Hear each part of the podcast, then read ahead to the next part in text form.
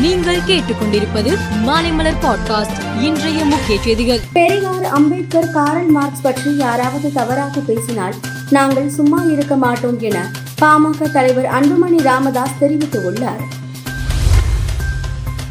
தென்மேற்கு வங்கக்கடல் பகுதிகளில் வரும் பதினேழாம் தேதி குறைந்த காற்றழுத்த தாழ்வு பகுதி உருவாக வாய்ப்புள்ளது.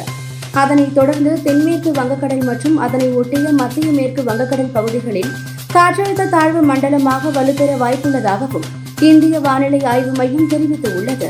கனமழை காரணமாக இன்று திருவாரூர் மாவட்டத்தில் பள்ளி கல்லூரிகளுக்கு விடுமுறை அளிக்கப்பட்டுள்ளது.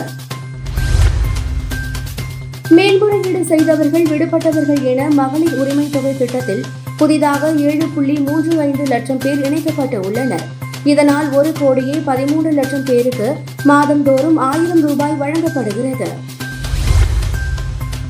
டெல்லி அமெரிக்க வெளியுறவுத்துறை மந்திரி ஆண்டனி பிளிங்கனை இந்திய வெளியுறவுத்துறை மந்திரி ஜெய்சங்கர் சந்தித்து பேச்சுவார்த்தை நடத்தினார்.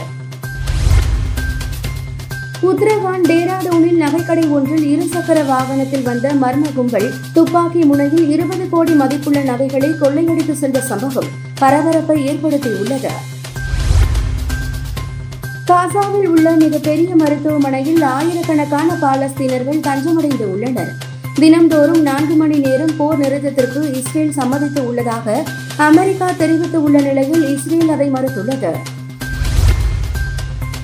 பெங்களூரில் நேற்று நடைபெற்ற ஆட்டத்தில் இலங்கையை வீழ்த்தியதன் மூலம் நியூசிலாந்து ஏறக்குறைய அரையிறுதி வாய்ப்பை உறுதி செய்துள்ளது.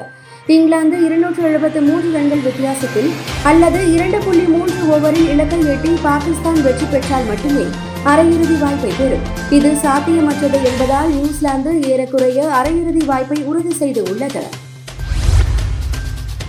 அடுத்த ஆண்டு நடைபெறும் ஐபிஎல் தொடரில் டெல்லி கேபிட்டல்ஸ் அணியை ரிஷப் பண்ட் வழிநடத்துவார் என சௌரவ் கங்குலி தெரிவித்துள்ளார்.